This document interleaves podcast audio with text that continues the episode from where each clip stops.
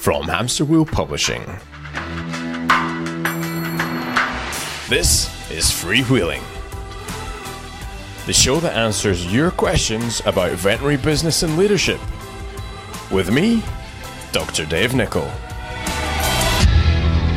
Hey everybody, Dr. Dave Nicol back with another episode of Freewheeling, the show where normally you ask questions and I would answer them, but today I just want to talk about the relevance of the veterinarian in the role of animal healthcare, which is kind of what we're there to do. Now, if you hadn't noticed, our role and relevance of our role has been under threat from some time and, and I think has been diminishing in some ways for some time. So, the pet healthcare market, the global animal care market is huge. The veterinary slice of it is small. Um, and, but it's a very, very important part of it because people trust veterinarians implicitly. And that veterinary recommendation drives a lot of other things to happen, whether it's food to go on our plates through food production, or medications to get dispensed, or animals to be healed, or policy to be set veterinarians have a super important part to play in that. But it's been under threat, and so there's there's three threats that I've seen impacting, and I just wanted to talk about that and just air my views. Um, and and I was just curious as to what anybody else was seeing out there and what you saw as being the threats. But three big macro trends I've been looking at. Um, first of all, is the sort of information assault. And that's eroded relevance because once upon a time we could just tell a client what we wanted to have them do um, and we'd be wearing our white jacket and you know we'd, we'd be behind our degrees on our walls and the clients would rather blindly follow our advice um, back then times were perhaps simpler. Um, treatments less extravagant less expensive. Um, and and that's completely changed. And the thing that changed that was the internet. Because suddenly the information um, was suddenly out there and available to the market, and so the power of the power that was with the buyers in the market changed completely because of this disruptive technology called the internet. That was phase one, and and I think we're still suffering. To be completely honest, I don't think we've gotten over that insult, um, and I think the evidence for me not thinking we've done a good job of that is in let's look at things like vaccination rates. Um, we're still pontificating uh, about evidence based medicine, which is really important, right? But we're not talking a language clients understand. And so they're, who are they listening to? They're listening to people who have a compelling story. So what we're doing is we're producing journals and reports and evidence, but we're not converting that into being a great story. And so clients are not listening. So who are they listening to? The crazy people who are telling a good story. Anecdotal, but storytelling. And so that impact is now why we see vaccination rates falling because the naysayers, the people who've cooked up the stories that, that you know vaccines are bad and it's all about big pharma and money, um, that voice is winning um, in the current current climate. Um, so that's the first thing, information. The second thing um, is technology. Um, and and information is kind of technology, but but but now we're starting to look at as the internet grows up, handling bigger bandwidths and technological advance coming on.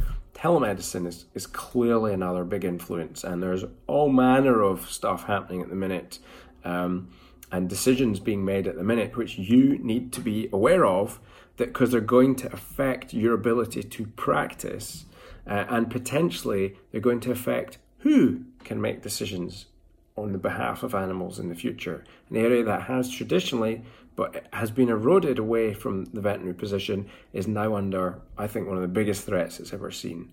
And if, if legislation gets passed or amendments are made to Veterinary Surgeons Acts to allow telemedicine to happen and to not have to take a full and thorough physical examination uh, or, or history taking, um, and that decisions can be made on that basis, yes, that opens up a whole market, but does that do something that's in the interest of animal care? I don't think so, but that's that's something that you need to make your own decision up and make your voice heard with your professional body. Um, whether that's the Royal College here, the BVA here, um, AVMA, um, or the AVA, these are big questions that traditionally uh, markets get way ahead of regulators and, and decisions are then made retrospectively. I don't think we can afford to be behind the curve on this, and I don't think anyone's anywhere near ahead of this enough en masse to make good representations. And so we have to do more. If you're not aware of any of this, start learning about it right away. Telemedicine's kind of where it's at. Um, and then the third area, and this sounds much more occult, um, and we're seeing it much more in the UK. We're very much advanced here, and that's the rise of corporate corporatization or corp- corporate ownership. So, roll practices being rolled up um, by private equity money um, to then be sold on at a greater multiple uh, either float as an IPO or somebody else, an end user, buy them and then have to run them. But practices are, you know, that's happening, and one of the, as long as the market's growing, that's that's okay for the private equity people, but their focus is money, um, ultimately, um, and and so the things that are happening now are price pressure on areas that can be more easily managed. And obviously, the supply chain is the big area that that that um, that corporate medicine has a huge advantage, um, or corporate ownership gives a huge advantage.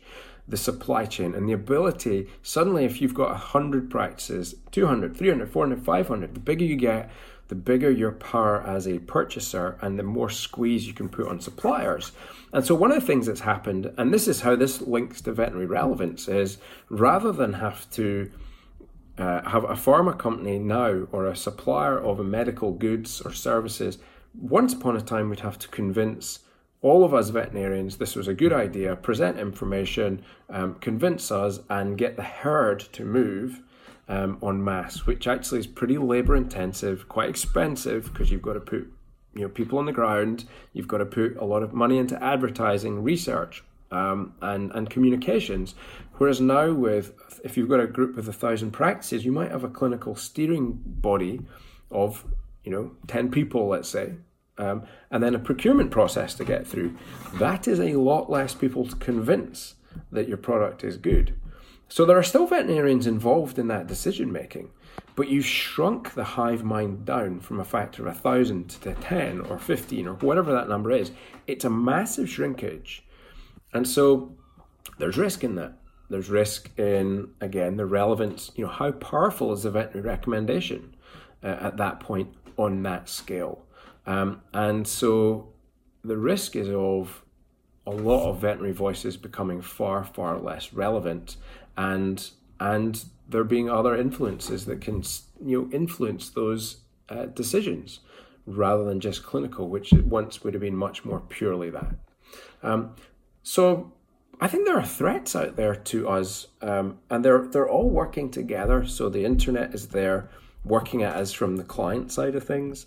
Technology is there, uh, which is going to change the competitive landscape completely, and and I think that's going to get way more uh, in, interesting uh, as we move over the next five to ten years. And then you've got the influence of of buying power in the supply chain. None of this looks like brilliant news for veterinarians en masse um, you know, will we will we exist in the same way in five to ten years? Probably not. Um, is that a bad thing? Don't know. Um, but what we mustn't do is become irrelevant. Um, you know, we have a shortage of veterinarians just now. We clearly have challenges integrating uh, the, the the demands of the workforce with the or the needs of the workforce with the demands of the job. Um, and and but I think relevance of the veterinary as soon as a vet becomes irrelevant, that's not good for an animal because there's no getting away from the fact that veterinarians will always be the strongest advocate for animal welfare, and that needs to continue. Um, and so we need to up our game. We need to up our communication game. We need to up our uh, representation game and our engagement with the people that represent our best interests and we need to make sure that voices are heard in the ever changing market that is happening within the new ownership structures that exist. So there you go. There's three threats and relevance. What do you think? Chuck in your two penneth worth. Two penneth worth. Love to hear from you. Um, let's get a conversation, debate going. Instagram, Facebook, right beneath here in the comments. Love to hear what you're thinking. Where do veterinarians sit? Veterinarians sit Are we relevant? Do we matter? Does that matter? Discuss. Over to you. Be safe, be well, be happy. Thank you for listening to that episode of Freewheeling. I hope you enjoyed it. If you did, leave me a rating or review on iTunes. That would be much appreciated. Now, if you want to have your question answered, hit me up on Twitter, Facebook, or Instagram. At Dr. Dave Nicol. That's D R D A V E N I C O L. I'll see you in the next episode.